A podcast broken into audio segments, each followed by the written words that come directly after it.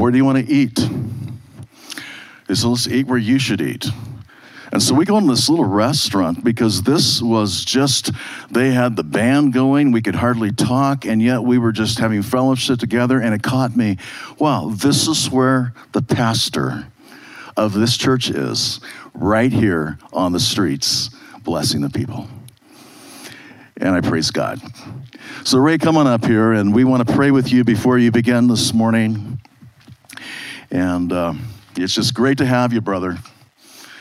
It's great to great great to have you, and we just uh, lift up the Lord Jesus just now, Father, that you will have your perfect way and will in this time. Speak through this brother, Lord, the way you want us to hear your voice. And I just thank you, God, for the ministry. I thank you for the work that you're doing in New Jersey. I thank you for the work you're doing in that community. And may you just encourage Ray and Ruth and the Lord God from heaven. We love them. We thank you, Jesus. In Christ's name, amen. Amen. Thank you, man. Appreciate God you. bless you. Yes, thank you.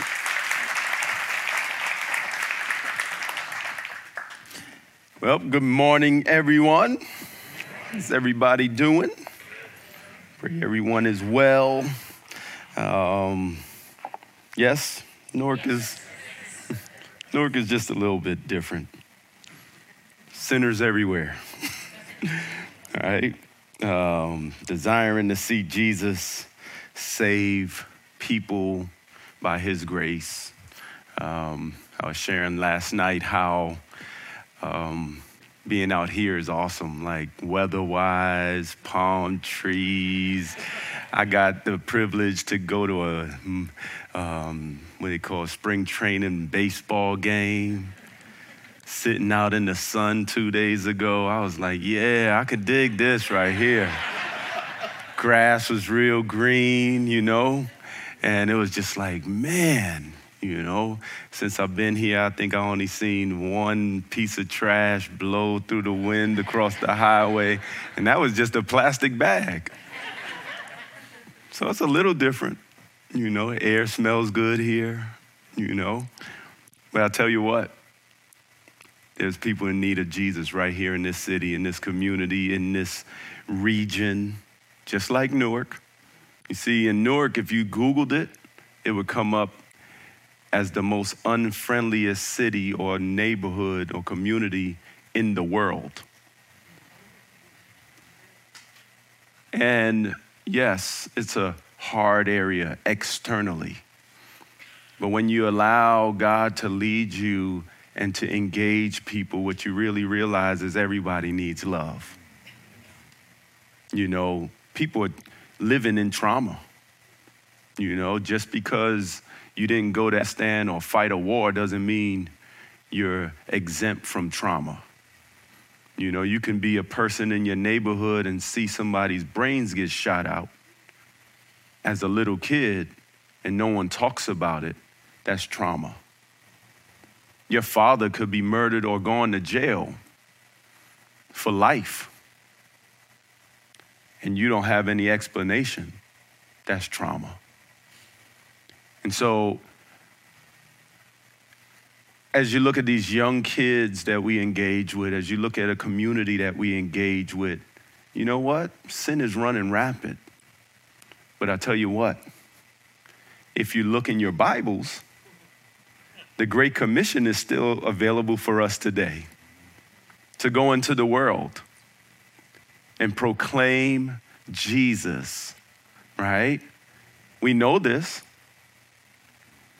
Lord, would it move down into our hearts?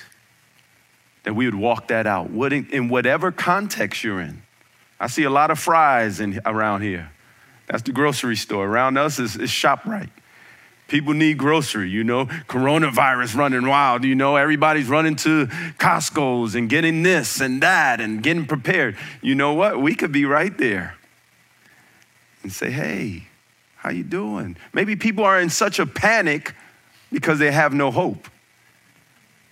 Maybe because they're in such a panic because they don't know the Prince of Peace. You see here, but but but we have this treasure. And sometimes I think we get distracted. And so this morning, I want to draw attention to the book of Acts, Acts chapter 1. Acts chapter 1, if you have your Bibles. And we just want to open up in a word of prayer this morning as we partake of God's word together. Father, I thank you for your living word. And I pray today, God, as we gather together, Lord, that you would speak to us, that you would meet us here. We're not here to do church, God. We're here to hear from you, not a person, not a man, God, but Lord, that your Holy Spirit, Lord God, would, would come and say what you desire to your church, God. And Lord, that we would have hearts that are open to hear and to yield to your will. We thank you for this opportunity. Thank you, Lord, that, Lord, we are the body of Christ. And I pray today if there's anyone in this place or within earshot of my voice, whether they hear it on the stream or wherever this message may carry, God, I pray today that there would be a heart change today. That there would be a, a, a surrender today, God, into a living relationship with the one who has given his life for us. I pray your will be done today. In Jesus' name we pray. Amen, amen, amen. You know, it's always a blessing being here um, at this church. This church has, has impacted our life in such a way that that man I, I cannot express enough gratitude but it's it's impacted the ministry that we do the service that we're able to walk in and the call that god has given us um, as a family you know um, and, and so i'm so grateful every time i get the opportunity to be here. But i want to ask you a question. I want you to think about this in light of the title of the message waiting on his promise you ever think of, you know, as a kid, for example, you know, you're maybe a little kid and your, your, your birthday's coming, and you know, kids ask for some of the craziest things for their birthday, you know, like, like, like you got money that just grows on trees. You know, Dad, you know, I'm eight years old, but can you buy me a Porsche? Like, whoa you know, or, or, or maybe you, you, you're able to bring it down within reason, you know, one of those little battery operated Porsches, you know, and, and maybe that's more reasonable. But at that time, when you tell that child, hey, this is what I'm going to do for you, there's this hope, there's this angst in their hearts that there's this expectation. And you know your birthday could be three four five months out but your kid is you know their birthday is that far out but they are are so anticipating that gift like it's tomorrow. And, and, and dad is my birthday tomorrow? You know and, mom you know is dad still gonna get the, the car for me? And there's this expectation no Maybe you've been there. And maybe you grew up in a house that you heard all these promises, but they were unfulfilled. And so you became disappointed. But I want to look at a promise this morning that comes from God, that, that comes from the one who, whose word stands and it's yes and amen who will never leave us nor forsake us, who will never tell us a lie. When he says, Hey, I'm gonna do this, he's gonna do the thing.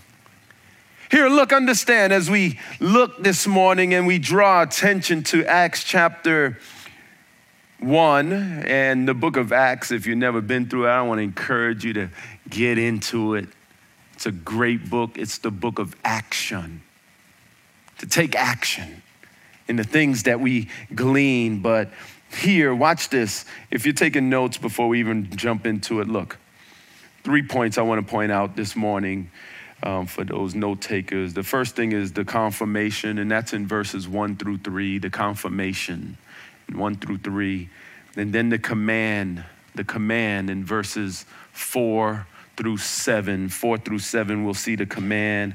And then the commission is where we're coming for a landing at, with verse 8, the commission. And so we pick up in verse 1, it says, The former accounts I made, O Theophilus, of all that Jesus began both to do and teach until the day in which he was taken up after he, through the Holy Spirit, had given commandments to the apostles whom he had chosen, to whom he also presented himself alive after his suffering by many infallible proofs being seen by them during 40 days and speaking of the things pertaining to the kingdom of God. We said the first point this morning is the confirmation. And we see here in this first verse, it says there that there was these former accounts. As Luke is writing this letter, he is giving a, you know, a, a cross reference, a, a cross point. Hey, there's some things that have taken place in the past concerning Jesus, if you read Matthew, Mark, Luke, John, the Gospels, hey, there's this thing that happened during Jesus's earthly ministry, the former things, the earlier things, but here it's showing that he's giving this contrast, if you may, into something that is about to begin, something that's about to take place. And you see, it's great to look back in the former things, but how about right now and what God is doing right now. What is he doing in your life today, right now? Consider this here. Look, as he says, these former accounts, O Theophilus. Theophilus' name means lover of God, and I would pray that I am amongst a body of people that are lovers of God. How many of us are lovers of God? I love God. Hey, look here. Hey, as he's writing this letter, I would like to present to you this is a message for those of us who are lovers of God. Doesn't mean that if you're a lover of God, then God doesn't have nothing to say to you here today. I'm sure there's some things that God wants to say to you. And one of those things is it's an equal opportunity to become a lover of God. Here, look, as you consider this, it says, though, that Jesus, what did he do? He began to do and teach. And I like this here because it's saying this in, in light of, and I don't want to get ahead of the application, but here, consider that for yourself. Jesus didn't just go about teaching, but he was doing and then he taught. Follow this here because it says here that the Holy Spirit had given him apostles whom Jesus had chosen. He had given them a what? Command. And then we look down in verse 3, it shows us there simply, hey, it says Jesus presented himself alive to them, but it was after the sufferings by many infallible proofs. In other words, opposed to being able to doubt Jesus had presented himself alive. You know, before the resurrection, Jesus was always with the disciples. But after the resurrection, notice there were many accounts where Jesus would make appearances and then he would go away. And so here, look, as you consider for your life, sometimes it feels like, oh man, kumbaya with the Lord. Everything is great. Oh, he's with me. Oh, praise the Lord. But then there's sometimes in your life, if you're honest, you're like, God, where are you? It's only me? oh, eh, eh, oh, God. You, some of you have kids and you've invested in their life and you pour it in, and, and the word of God says, hey, if you give them this, hey, it will not return void. It says, train up a child in the way it should go, and he won't depart from it. And then your kid goes and does totally the opposite. What in the world? God, where are you? Maybe you have a kid be like, you talking, they're just like, they'll, they'll hear you. They hear you, but they're not hearing you. They're not listening. And only God can minister to their hearts. But watch this. Jesus is with his disciples as he shows himself or presents himself alive to them, but he's speaking about what? The things pertaining to the kingdom of God.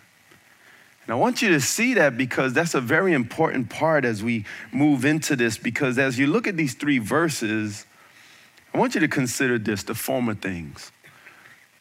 Some of us know our Old Testament well, and you should. You know, I, I'm a New Testament person only. No, you need to know your Old Testament. In fact, if you don't know your Old Testament, you have a hard time understanding even the book of Revelation. If you don't know your Old Testament, it's hard to understand Hebrews. So know your Old Testament. Here, look, hey, watch this here. But we know the former things. We know what Jesus did. We know how Jesus, you know, uh, even church history, we understand those things. We've seen and we heard the accounts of how God has moved in former times, but I'm here today to say to you that today God wants to begin something new. We're in a transitional season. I believe personally in our lives, in our context, God is stirring up some things. And as I move around and engage and talk with other pastors, I'm hearing very similar kind of things. Hey, these are some former things that God had done, but hey, it's a transitional time where God wants to move here. Watch this here. It not only shows us this, but it also says that the, the people of the word that Jesus not only taught them, but he did it. And I want to ask you today are you just going about telling people what the Bible says, but not living it? Are you one of those that you know the verse, you, you, you know the thing, you can break it down, you can explain it, but all you go around doing is trying to right the wrong. But what about your life? What about your character? Oh, you know the right things, but what does your life look like even behind closed doors when nobody's watching? You see, we can have this self righteousness all the while not examining our own life. And you see, before we start to teach it, the best thing to do is live it. You see, because no man or woman will ever be able to preach beyond their life. And that's why Jesus went about doing and teaching. It's not do as I say, but watch and see what I do and learn the lesson. And that's so vital, even especially if you're a mom here today, if you're a dad here today. Hey, it's so vital that you live out the thing that you proclaim. They'll see real. And so if you want to live worldly, live worldly, but be real about it.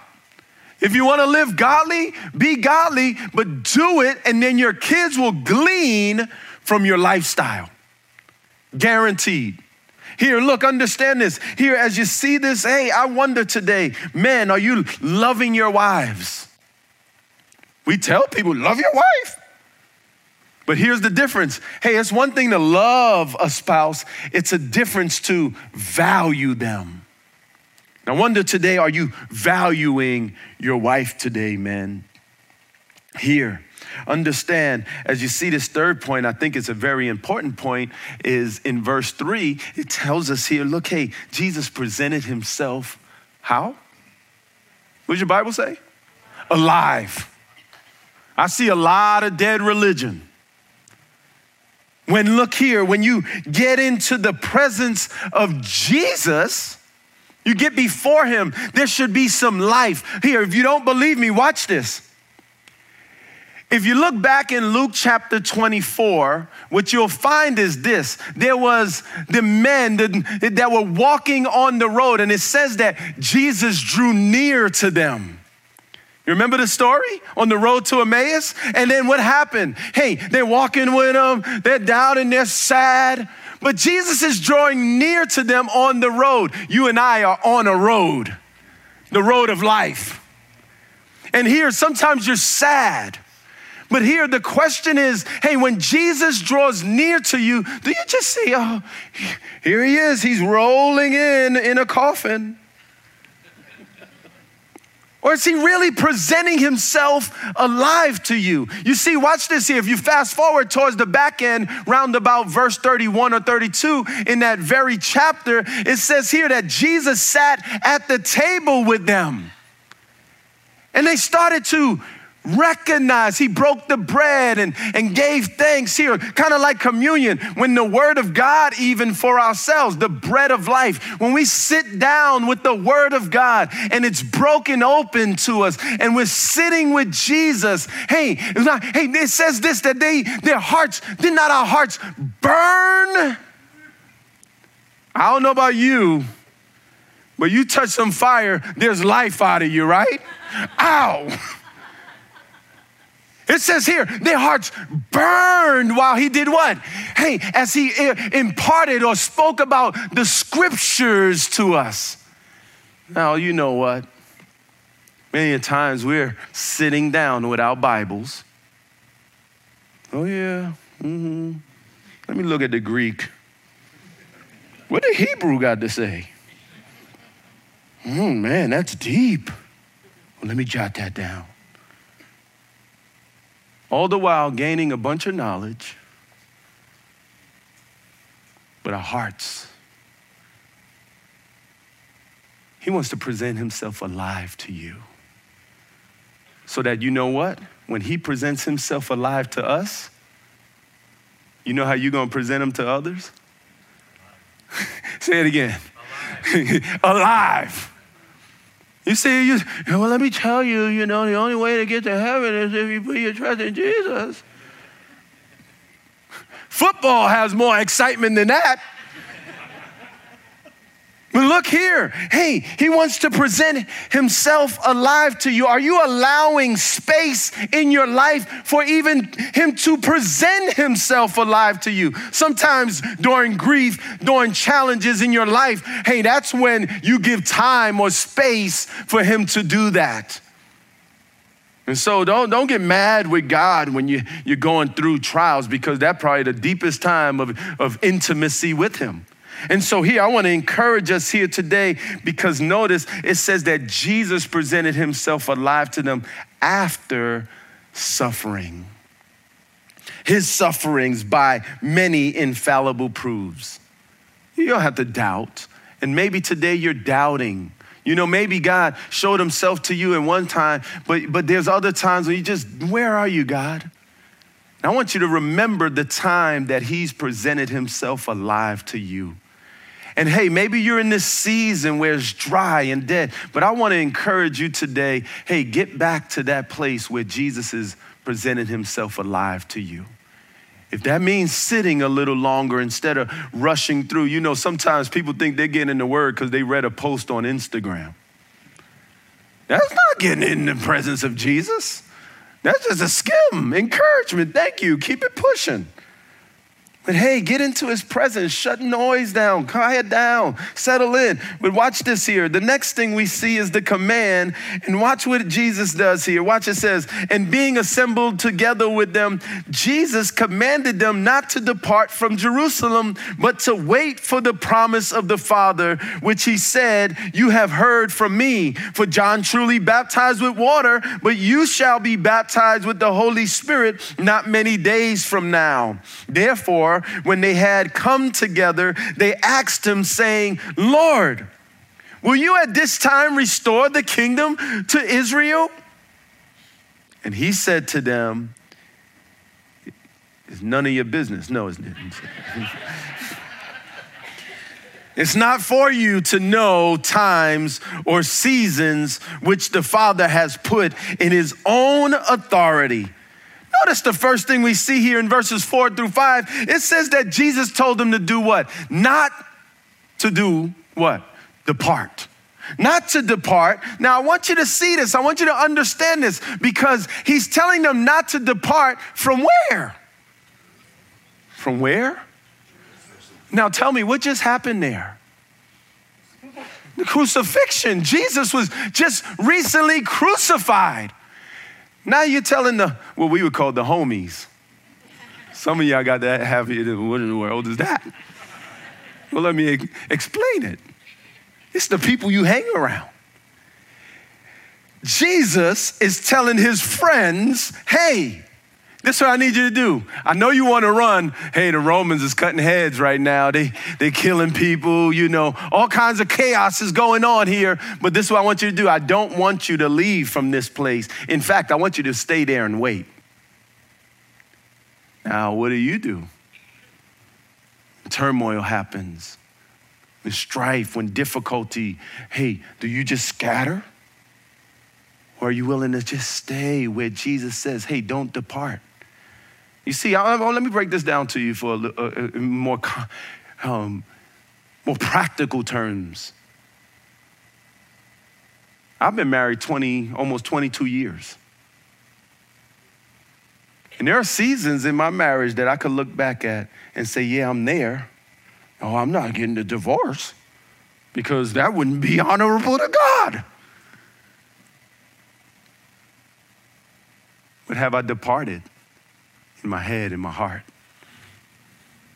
You see, God doesn't just want you to honor your, your marriage commitment, but He wants your marriage to have the same life that Jesus is to present you, Himself to you, alive, is the same way that He wants your marriage to flourish in the same way. So that you're, you're not just in the same house Oh, you're over there and I'm over here. And you know what? Matter of fact, let me just get real busy about some other stuff in life so that we don't have to face the elephant in the room. Some of y'all living like that. I don't even know you, I know that. Because I know it was. And God had to give me a different vision for my marriage. And I want to encourage I don't care if you're 40 years in, God still wants to breathe life from your marriage relationship. Oh, you young whippersnapper, you don't know. Wait Look here. That's the reality of God's heart for your marriage. Here, look, understand this.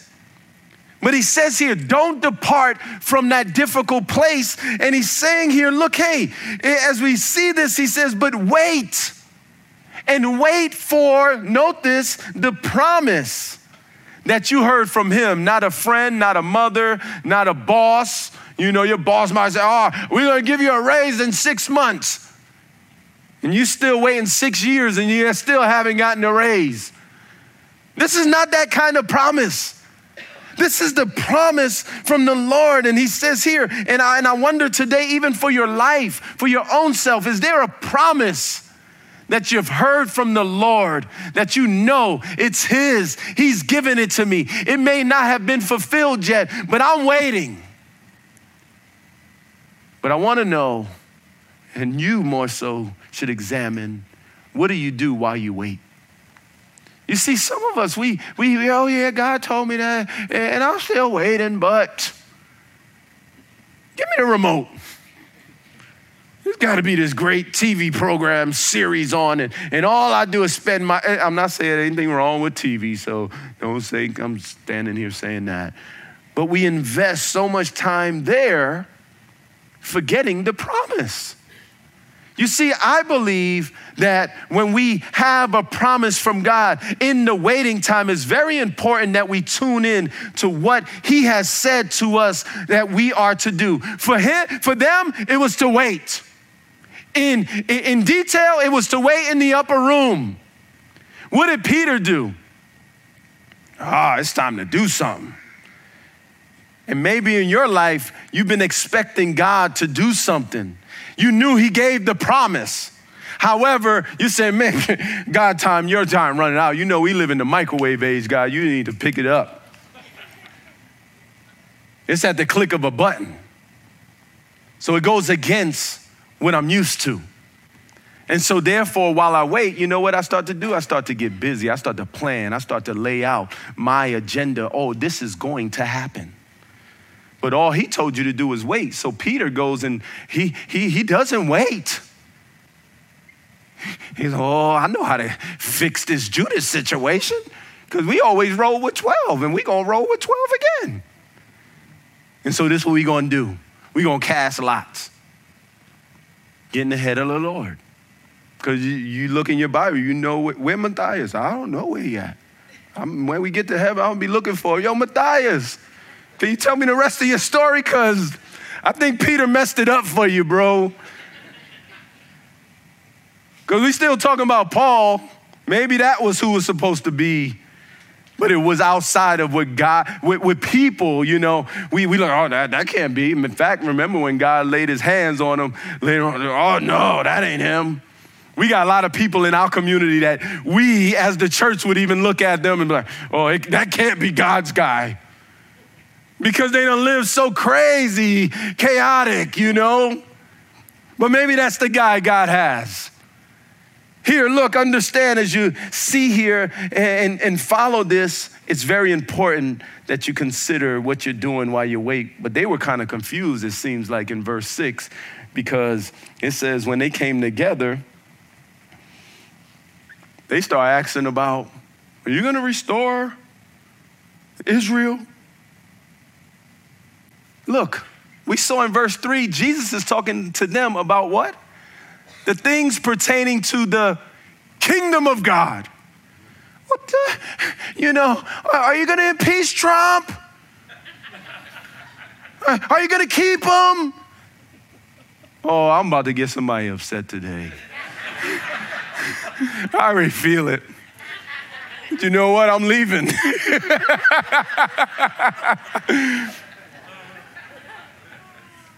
Can I tell you something? Trump is not the savior of the church. Amen. Jesus is the head of the church.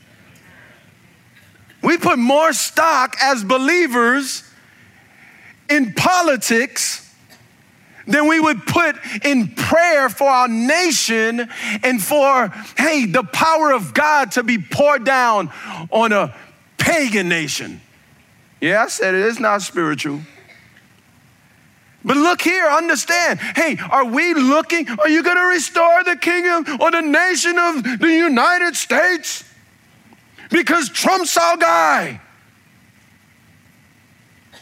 We need to pray for our leaders because the scriptures tell us to.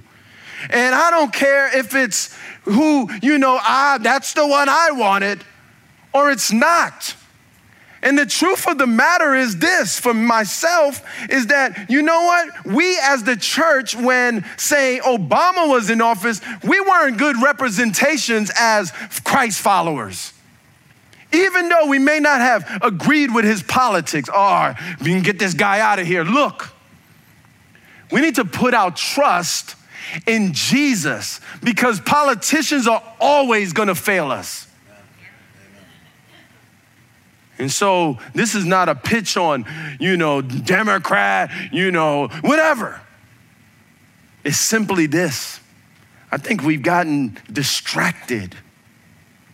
When God is talking to us about some things pertaining to the kingdom, oh God, what are you going to do in America? I'm an American. I love this nation. I, I don't think I want to live anywhere else. I might want to live in Arizona, but it's still here, you know.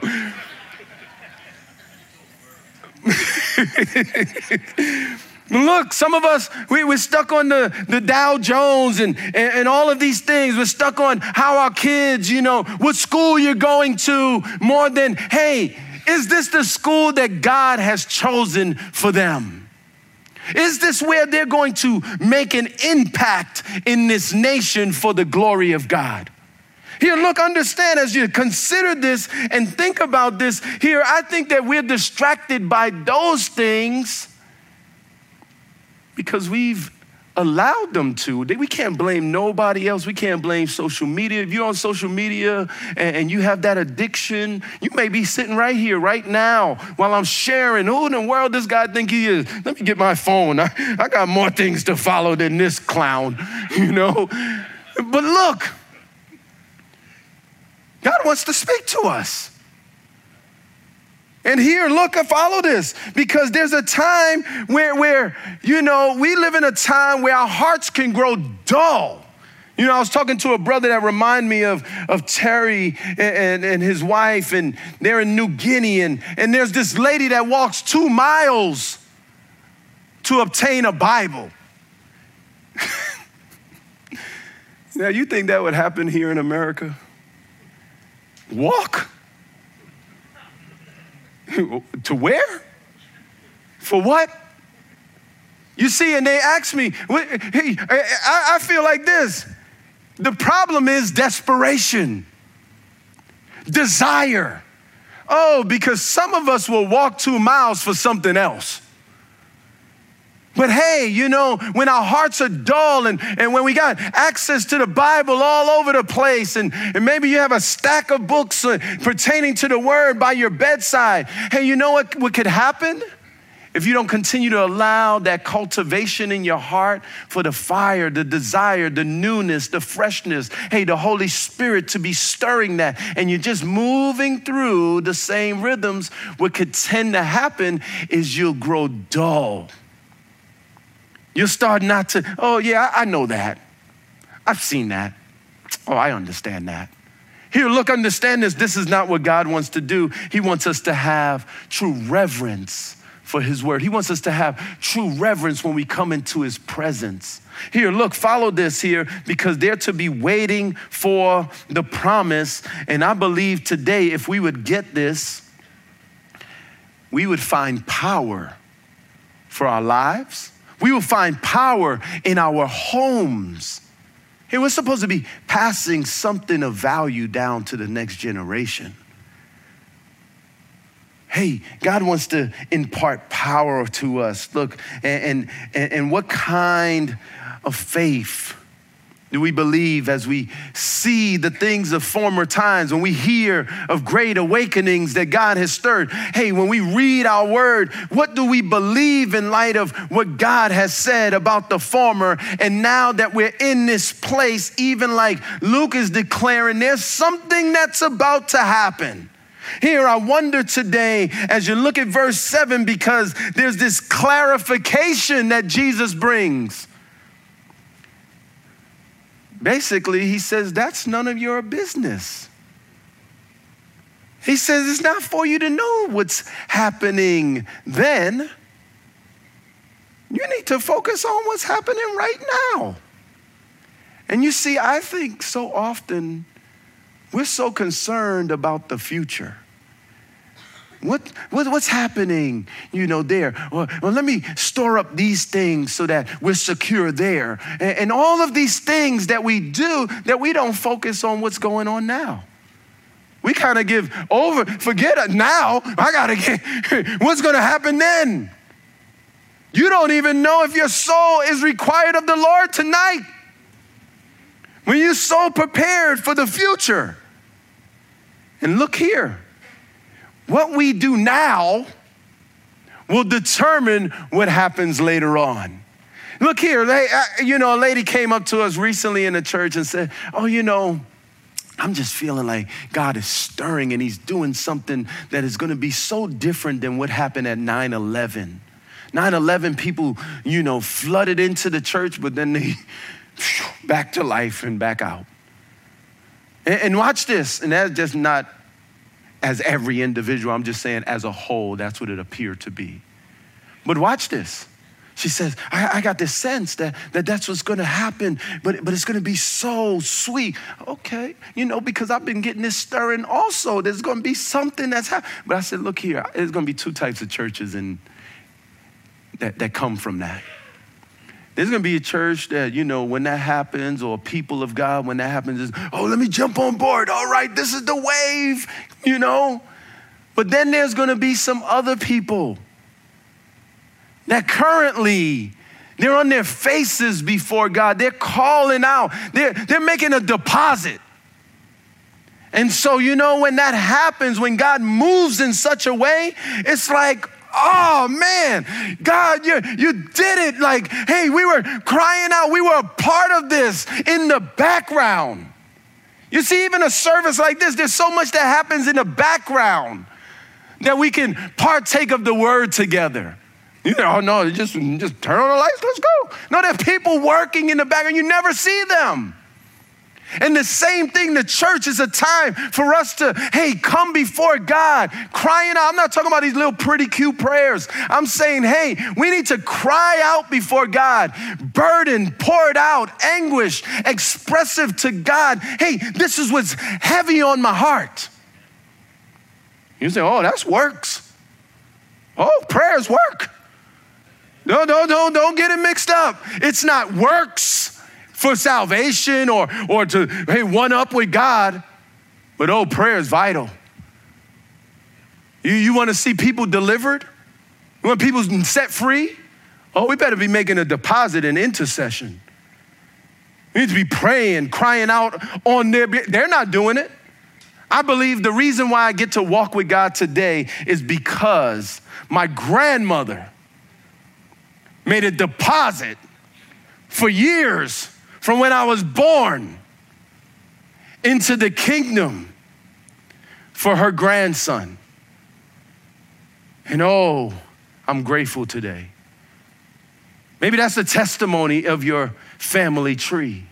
Somebody stood in the gap, interceding. We need to cry out for God because all these other distractions, that's all they are to keep you from your intimacy with God, to keep you from interceding, to be discouraged. I'm not praying for that. We don't see nothing happening.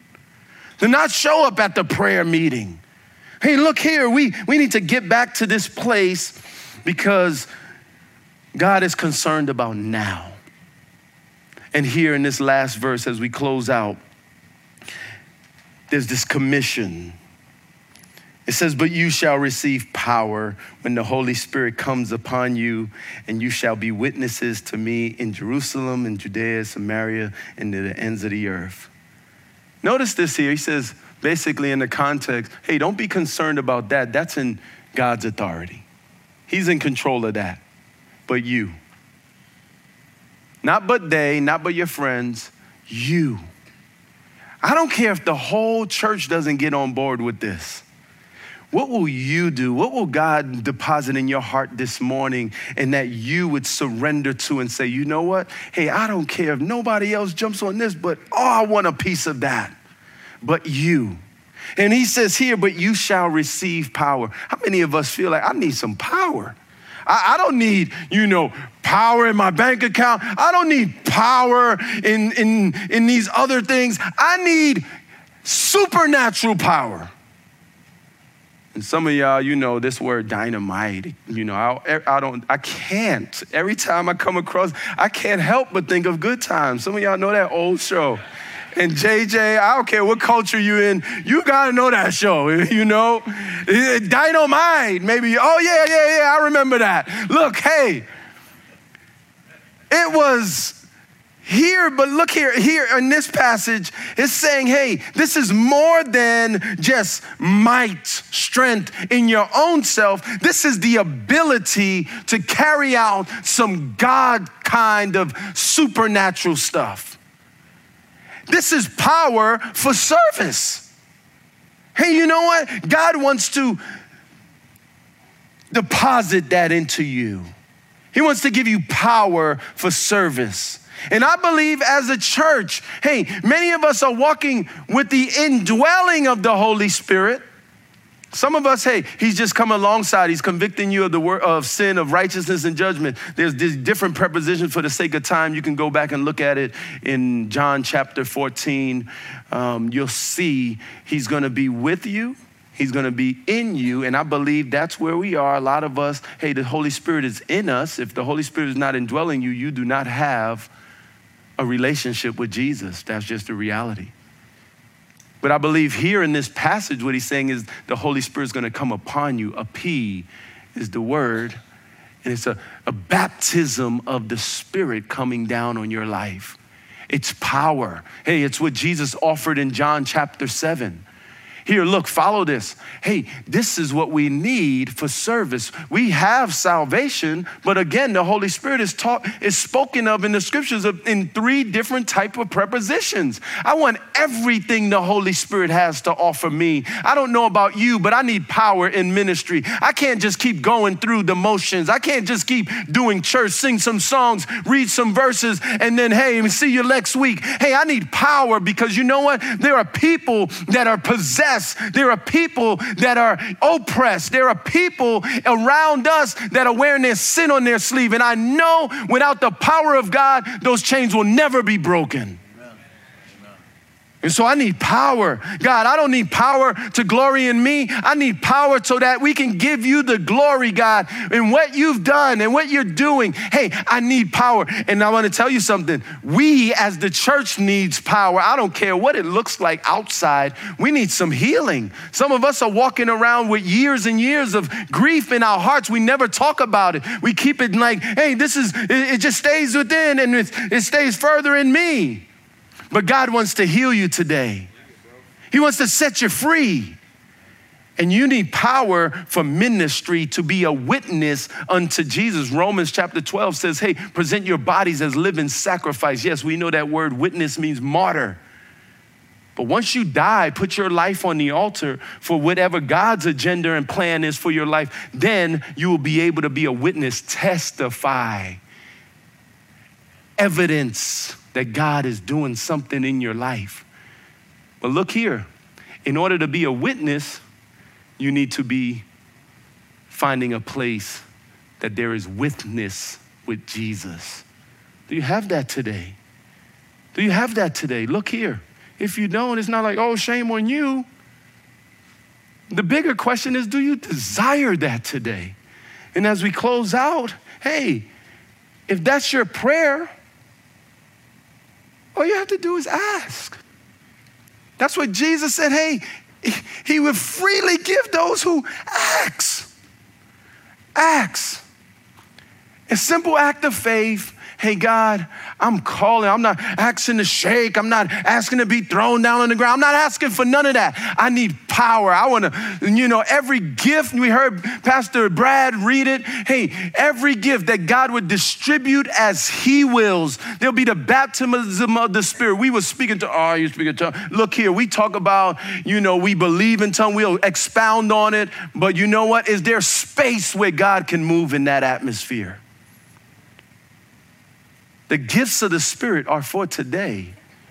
And Jesus wants to impart power to your life today. If you desire that, would you stand with me and let's pray together that we would ask the Holy Spirit, empower me. You don't have to if you don't want to, if you don't feel like you need it. This is guy, weird space, whatever.